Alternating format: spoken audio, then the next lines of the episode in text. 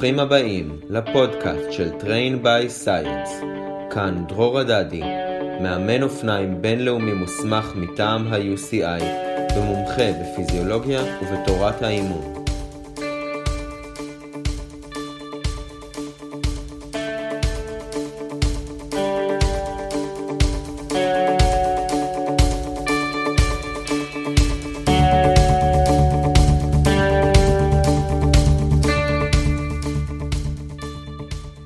היום אדבר על המרכיבים הפיזיים השונים שאנחנו עובדים עליהם במסגרת הרכיבה.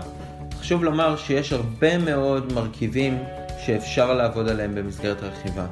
זה כולל גם יכולות פיזיות כמובן, אבל גם יכולות מנטליות, יכולות טכניות, יכולות טקטיות וכן הלאה. וכל היכולות האלה ביחד יהפכו אתכם לרוכבים טובים יותר.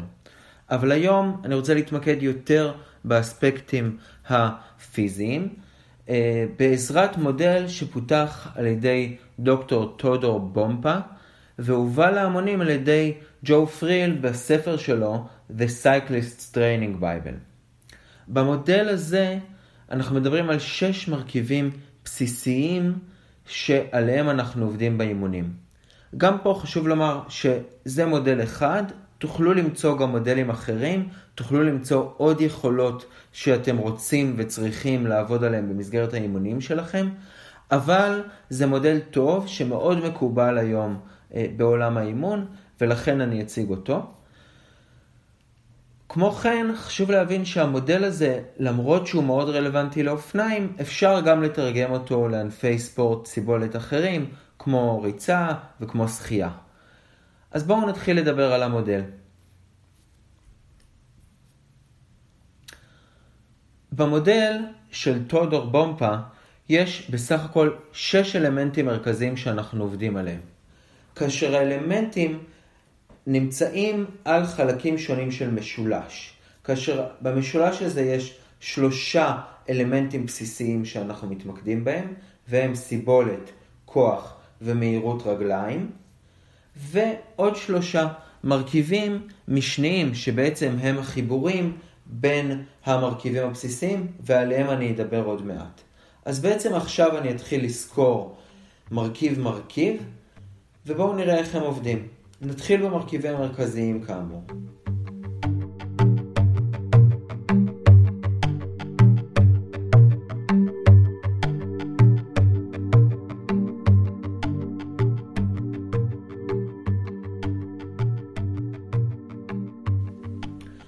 המרכיב הראשון והחשוב ביותר הוא הסיבולת, באנגלית endurance. endurance זה היכולת שלנו לדחות את העייפות ולהתאמן לאורך פרקי זמן ארוכים מבלי להתעייף ותוך כדי שמירה על היכולות שלנו. כמובן שעבור אירועים מסוגים שונים נדרשת יכולת סיבולת מסוג שונה. אם אנחנו מסתכלים על נגש קצר של עשרה קילומטר כפרולוג לאיזשהו מרוץ, אז הוא כשלעצמו דורש בסך הכל רכיבות לא מאוד ארוכות והיכולת סיבולת שנדרשת שם היא לא מטורפת. לעומת זאת, אם אנחנו מדברים על רכיבה כמו הצ'ימיצ'ורי, או כמו האפיק, או כמו רכיבות ארוכות אה, בכביש כמו מטולט, אז פה אנחנו מדברים על יכולת סיבולת הרבה יותר משמעותית. יכולת לדחות את העייפות לאורך פרקי זמן הרבה יותר משמעותיים, ולכן חשוב להבין שכמו רוב הדברים, הכל תלוי. כשאנחנו רוצים לעשות אירוע מאוד ארוך, נדרשת יכולת סיבולת ארוכה, וכשאנחנו רוצים לעשות אירוע יותר קצר, יכולת הסיבולת שאנחנו נדרשים לה פחות משמעותית. עוד דבר שחשוב להבין בנוגע לסיבולת, זה שלפחות בתיאוריית האימון הקלאסית, יש קשר מאוד מאוד חזק בין הסיבולת שלכם לבין המנוע האירובי שלכם. בעצם בתיאוריה הקלאסית ובגישה שפעם יותר התאמנו לפיה, דיברו על זה שעל מנת לבנות את המנוע האירובי, אנחנו נדרשים לעשות רכיבות מאוד ארוכות בעצימויות נמוכות, וזה בעצם מה שיבנה לנו את המנוע האירובי. היום אנחנו מבינים שזו דרך אחת, אמנם מאוד חשובה ועדיין אנחנו משתמשים בה בצורה משמעותית, אבל יש עוד דרכים. גם עבודה בעצימויות גבוהות בעצם מאוד מאוד משפיע על המנוע האירובי שלנו. ולכן אנחנו צריכים בסופו של דבר לשלב בין כל הטכניקות השונות האלה. עכשיו, מה קורה כשאנחנו בונים את יכולת הסיבולת שלנו? אנחנו משנים את הגוף שלנו ברמת המבנה, אפשר לומר. כלומר, אנחנו באים וממש משפיעים על הדופן של הלב שלנו. אנחנו גורמים לה להיות עבה יותר על מנת שהלב יוכל ללחוץ יותר דם. אנחנו מגדילים את כמות העורקים והנימים בגוף שלנו כדי שנוכל להעביר יותר דם לשרירים הפועלים. אנחנו מגדילים את כמות המיטוכונדריות בתוך תאי השריר על מנת שאלה יוכלו להפיק יותר אנרגיה ושבעזרתה נוכל לקדם את עצמנו יותר מהר. כלומר, יכולת אירובית חזקה יותר מביאה להרבה מאוד שינויים מבניים בגוף, כאלה שבאופן יחסי נשארים איתנו לאורך פרקי זמן ארוכים. חלקם אומנם יידחו עם הזמן, אבל אתם תראו שרוכבים שהתאמנו במשך הרבה מאוד שנים, גם אם הם יעשו הפסקה ארוכה מאוד של שנים, עדיין תהיה להם יכולת מאוד מאוד גבוהה והם יוכלו לחזור לכושר מאוד מהר, וזה בגלל שהם שינו את המבנה הבסיסי של הגוף שלהם ושיפרו את היכולת האירובית שלהם. דוגמה לכך אני יכול לתת לכם בספורטאי שלי שהתאמן הרבה מאוד שנים במרוצים ברמות הגבוהות, ובאיזשהו שלב הוא עשה הפסקה של שנה, שנתיים, בעצם כמעט ולא נגע באופניים, ו- וחזר בעצם להתאמן. כשהוא חזר להתאמן הוא היה תחת מגבלת זמן מאוד משמעותית של אימונים, אה, כי המצב המשפחתי שלו השתנה, אבל עדיין הוא הצליח להגיע לביצועים מאוד מאוד מרשימים, הרבה מעבר לאנשים שהתאמנו פי שתיים ופי שלוש יותר שעות ממנו בשבוע, בגלל שהוא כבר בנה בעבר את המנוע האירובי הזה. ואתם תוכלו לראות בהרבה מאוד מקרים שזה באמת המצב. גם כשאתם רואים רוכבים חדשים שנכנסים לספורט והם מבריקים נורא נורא מהר, אתם תגלו שבעצם יש להם רקע ספורטיבי מאוד מאוד גדול. או שהם אה, עסקו בספורט סיבולת אחר בעבר, אולי הם רצו, אולי הם היו טריאטלטים, אולי הם אפילו שיחקו כדורסל או כדורגל, כל הדברים האלה גם כן בנו להם את המנוע האירובי, מה שמאפשר להם בעצם לבוא ולהיכנס לספורט שלנו ולהיות מהר מאוד מאוד טובים בו. אז כל זה נוגע ליכולת האנדורנס, דחיית הסיבולת, וזאת יכולת הבסיס בעיניי החשובה ביותר באופניים, כי בעצם כל מה שאנחנו עושים באופניים מבוסס על היכולת הזאת, גם כשאנחנו רוצים לעבוד בעצימויות גבוהות יותר, בסופו של היום הכל נבנה על היכולת של הסיבולת, על היכולת האירובית. זה גם מאפשר לנו להתאושש יותר טוב ממאמצים, גם ממאמצים בתוך רכיבה, גם מאימונים קשים, וגם בעצם להיות מסוגלים לדחוף בתוך אותו אימון יותר מאמצים ממה שאנחנו מסוגלים כשיש לנו מנוע אירובי פחות חזק.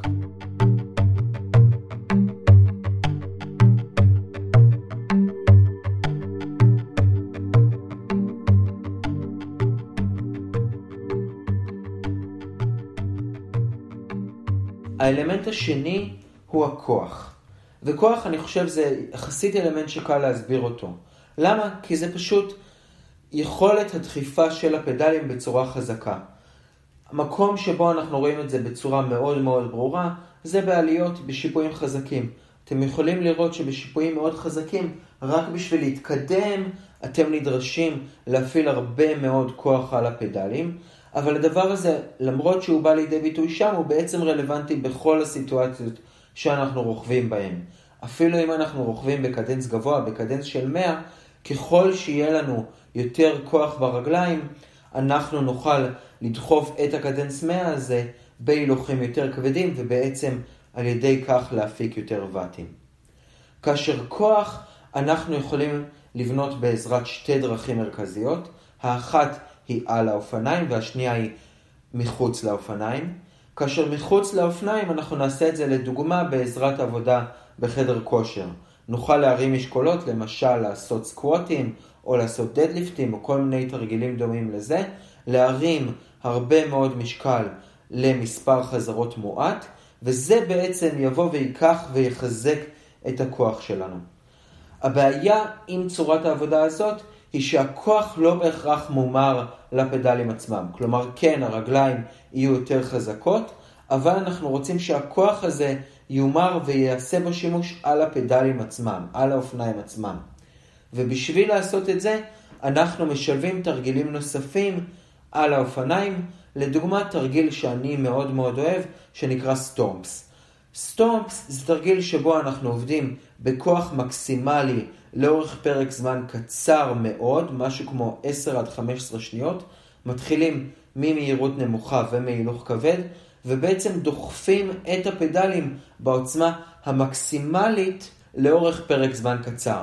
מה שזה עושה, זה מגייס יחידות מוטוריות נוספות בשרירים. יחידות מוטוריות זה בעצם רכיבים שמחוברים לסיבי השריר שלנו, וככל שיותר מהם נרתמים למשימה, ככה אנחנו מסוגלים להפיק יותר כוח. אז זה בעצם גם בא ומגייס עוד יחידות מוטוריות כדי ללחוץ יותר חזק על הפדלים, וגם מחזק את סיבי השריר עצמם. בעצם גורם לכך שנוכל לבוא ולייצר יותר כוח על הפדלים. אז זה תרגיל אחד שהוא מאוד טוב בשביל לחזק את השרירים, ואפשר לעשות אותו עם או בלי קשר לעבודה בחדר כושר. תרגילים אחרים יכולים להיות למשל לדחוף לפרקי זמן קצרים על עלייה בהילוך כבד אה, ולבוא ולהפיק מקסימום כוח לזמנים קצרים.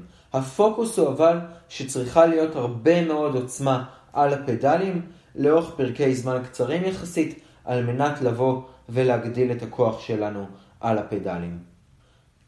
היכולת השלישית שהיא נמצאת על הצלע הימנית של המשולש היא מהירות סיבוב הרגליים. בעצם לא משנה כמה כוח הרגליים שלנו יפיקו, בסופו של דבר אנחנו רוצים להפיק מקסימום ואטים.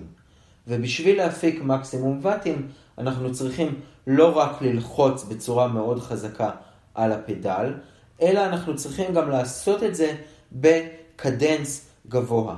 ככל שנוכל לפדל בקדנס יותר גבוה, בעצם נוכל לבוא ולייצר יותר ואטים לפדלים. ואתם יכולים לראות שרוכבים ברמות הגבוהות באמת מפדלים בקדנסים גבוהים. אנחנו מדברים על הפלטון המקצועני, שרובו נמצא סביב קדנס 100, בעצם 100 סיבובי רגליים לדקה, וזה גם אחד ההבדלים המאוד בולטים כשאתם מסתכלים על רוכבים ברמות גבוהות מול רוכבים פחות מקצוענים. שמהירות סיבוב הרגליים של רוכבים פחות מקצוענים הרבה פעמים תסתובב על 80, 85 ולא על 95, 100 ו-105. עכשיו חשוב לומר שאנחנו לא מבינים עד הסוף למה קדנס גבוה הוא זה שנבחר על ידי רוכבים מקצוענים, המדע לא יודע להוכיח את זה, להפך, נראה שהצריכה האנרגטית לפחות בקדנסים נמוכים היא יותר טובה, אבל בסופו של דבר רוכבים מקצוענים כן בוחרים לרכוב בקדנס גבוה, וזה אינדיקציה למשהו שכרגע המדע עדיין לא יודע להסביר. עוד דבר שמאוד טוב בקדנס גבוה, זה שהוא מאפשר לנו שליטה הרבה יותר טובה בשינויי קצב. כלומר, כשאנחנו נוסעים בקדנס 100 ופתאום אנחנו צריכים לבצע איזושהי האצה, אז הרבה יותר קל לעשות את זה על ידי העברה של הקדנס מ-100 ל-150, לעומת לעבור מקדנס 80 לקדנס 90 או 95, בעצם ההאצה שלנו תהיה הרבה יותר מהירה בצורה כזאת, כי אנחנו מסוגלים להפיק יותר כוח בזמן קצר. אתם יכולים לדמות את זה גם לרכב, שבו אם אתם בהילוך ראשון, יש לכם יכולת יותר טובה לבוא ולהאיץ ולהפיק יותר כוח אה, בעזרת ההילוך הזה. אז היכולת הזאת היא יכולת סלד, יכולת סיבוב רגליים מהר, רלוונטי גם באופן כללי ליכולת פשוט לפדל במהירות גבוהה, אבל גם כשאנחנו באים ורוצים לבצע האצות, בכביש זה ברור, במקרה שבו למשל יש התקפה בפלטון ואנחנו רוצים להאיץ ולסגור אותה, אבל בשטח גם כן זה מאוד רלוונטי. הרבה פעמים כשנרצה לתקן מכשול, אנחנו נידרש לבוא ולהאיץ את מהירות סיבוב הרגליים שלנו בשביל לבוא ולעמוד במכשול הזה, כדי בעצם להאיץ את מהירות הנסיעה שלנו מהר מאוד.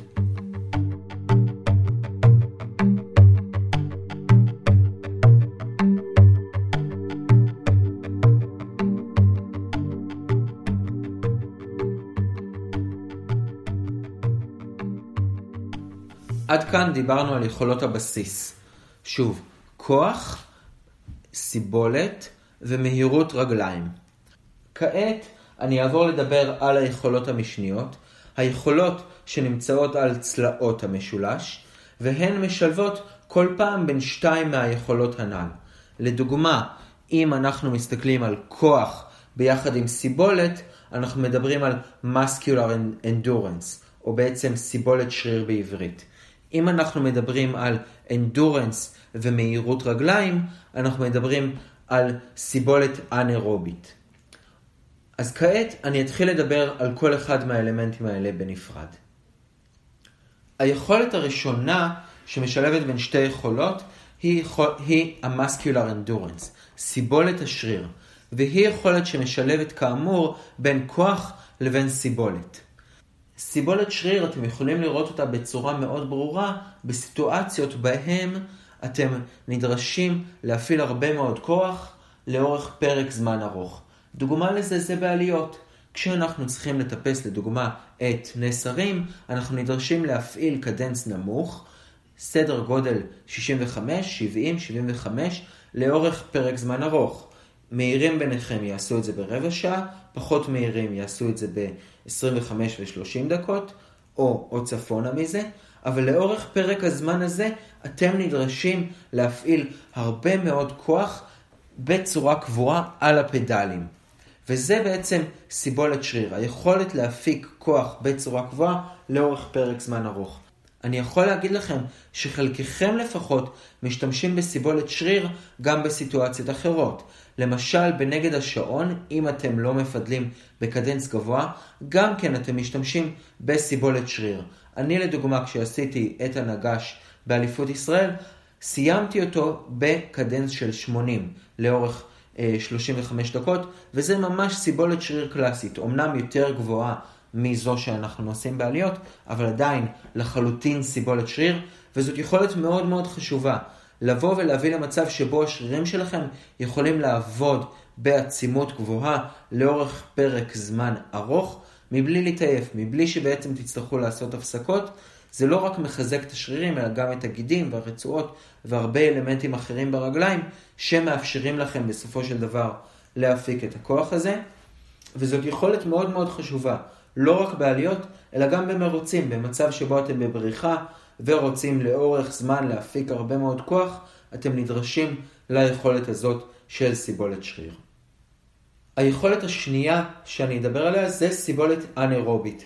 סיבולת אנאירובית היא השילוב בין הסיבולת לבין מהירות רגליים. ובעצם בהקשר של סיבולת אנאירובית אנחנו מדברים על היכולת לדחוף הרבה מאוד ואטים לאורך פרק זמן יחסית קצר. מה זה יחסית קצר? אנחנו מדברים פה על דקות בודדות. זה לא 15 שניות, זה לא הספק שאני אדבר עליו אחר כך, אלא יותר אנחנו מדברים פה על סדרי גודל של 2, 3, 4, 5 דקות. יכולת שהיא מאוד מאוד רלוונטית במרוצים. כי בעצם, לפחות במרוצי אופניים, בשביל לנצח או בשביל לעמוד בקטעים המסננים, אנחנו נדרשים לבצע לחיצות קצרות של דקה-שתיים, בין אם זה על גבעה, בין אם זה כשאנחנו מתקיפים, וזה היכולת של סיבולת אנאירובית. יכולת סופר סופר חשובה, ואתם יכולים לראות אותה בהמון המון אלמנטים של הרכיבה. קחו גבעה למשל,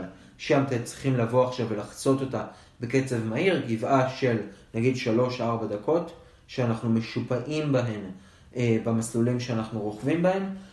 כשאנחנו באים ועושים עליהם איזושהי לחיצה מאוד חזקה, זאת סיבולת אנאירובית. היכולת לבוא וללחוץ מאוד חזק לפרקי זמן קצרים, ואני בטוח שאתם מבינים את החשיבות של האלמנט הזה. האלמנט הבא הוא ההספק, power באנגלית. power זה החיבור בין הכוח לבין מהירות הרגליים. בעצם המצב הקלאסי שבו אנחנו משתמשים בפאוור, בהספק, זה כשאנחנו עושים ספרינט. כשאנחנו עושים ספרינט אנחנו מייצרים הרבה מאוד כוח בעזרת שרירי הרגליים שלנו, ובמקביל אנחנו מפדלים בקצב מאוד מאוד גבוה. כלומר, השילוב בין הכוח הגבוה למהירות הרגליים הגבוהה היא זו שמייצרת לנו את ההספק הגבוה ובעצם את הספרינט החזק. גם זו יכולת מאוד מאוד חשובה ומתמקדת על המנוע האנאירובי הלקטי אה, שמייצר לנו את האנרגיה לטווחי הזמן האלה. אחרי שאתם מבינים מה האלמנטים השונים שכרגע תיארתי אותם, חשוב שתחשבו על עצמכם בהקשר של האלמנטים האלה. בעצם כל אחד מאיתנו יודע מה החוזקות ומה החולשות שלנו ביחס לאלמנטים האלה. יכול להיות שחלקכם לא עושים מספיק רכיבות ארוכות, מה שמונע מכם להיות מסוגלים לבוא ולהתחרות בצורה טובה, כי פשוט אחרי שעה, שעה וחצי של המרוץ, נגמר לכם הכוח. ויכול להיות שאחרים לא מספיק מתאמנים על הסיבולת האנאירובית שלהם. ולכן כשזה באמת מגיע לחלקים החזקים במרוץ, לחלקים המסננים, הם לא מצליחים להתמודד עם זה. וזה בגלל שהסיבולת האנאירובית שלהם, שלכם היא לא מספיק חזקה. אז פה שוב, זה אלמנטים שאתם רוצים להבין איפה אתם עומדים עליהם. ואתם רוצים להפוך את עצמכם לרוכבים שלמים. אתם רוצים בעצם להגיע למצב שבו לא רק יש לכם אה, יכולת סיבולת אירובית חזקה למשל, כי זה אה, לא מספיק חשוב בשביל לנצח מרוצים, זה חשוב בשביל לנסוע לאורך פרקי זמן ארוכים, אלא אתם רוצים גם יכולות אחרות. אם אתם יודעים שאתם לוקים בספרינט, אבל יש לכם יכולת להיכנס לבריכות ולרכוב לפרקי זמן ארוכים בקצבים גבוהים, אבל אתם לא תנצחו בסוף את הספרינט כי אין לכם ספרינט, אז יכול מאוד להיות שזה דווקא מה שאתם רוצים לעבוד עליו. חשוב שתבינו במה אתם חזקים ובמה אתם חלשים, בשביל שתוכלו לחזק את האלמנטים שיאפשרו לכם בעצם להגיע אל היעדים שלכם. אני נותן הרבה מאוד דוגמאות ממרוצים, בגלל שזה העולם שאני מגיע ממנו, אבל חשוב להבין שזה לא חייב להיות מרוצים קלאסיים של אופניים. גם אם אנחנו מסתכלים על טריאטלון, או על אה, נגש, או על כל מיני מרוצים מסוגים אחרים, אז גם שם היכולות האלה באות לידי ביטוי באותה מידה.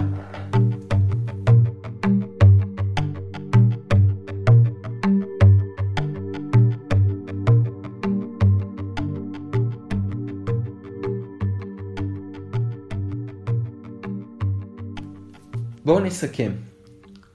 דיברנו היום על שש יכולות שונות שהן יכולות בסיס בעולם האופניים. כמו שאמרתי בתחילת הפרק, אלה לא ששת היכולות היחידות שאנחנו עובדים עליהן במסגרת האימונים. אני יכול להגיד לכם שלי יש רשימה מאוד ארוכה של אלמנטים שונים שאני עובד עליהם עם, עם הספורטאים שלי. אבל זה כן נותן בסיס מאוד מאוד טוב אה, בשביל להבין מה אנחנו מנסים להשיג במסגרת האימונים שלנו. וזה כן הבסיס של כל הנושא הזה. אז כאמור, יש לנו שש יכולות, שלוש שנמצאות על קודקודי המשולש, והן סיבולת, מהירות רגליים וכוח, ושלוש יכולות שהן חיבורים בין היכולות של שעל קודקודי המשולש. החיבור בין כוח לבין סיבולת נותן לנו סיבולת שריר, החיבור בין סיבולת לבין מהירות רגליים נותן לנו סיבולת אנאירובית, והחיבור בין כוח לבין מהירות רגליים נותן לנו הספק או פאוור.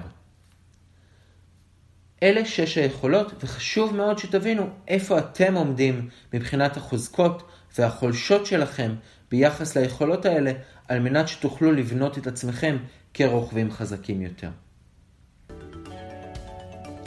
זהו, עד כאן הפרק של היום. תודה שהאזנתם לפודקאסט של Train by Science. אם אתם מעוניינים בתוכנית אימונים אישית, פנו אליי. אתם יכולים לפנות אליי או במייל הבא trainbyscience at gmail.com או על ידי שליחה של הודעה לעמוד הפייסבוק שלי Train by Science. תודה על ההאזנה ושיהיה יום מעולה.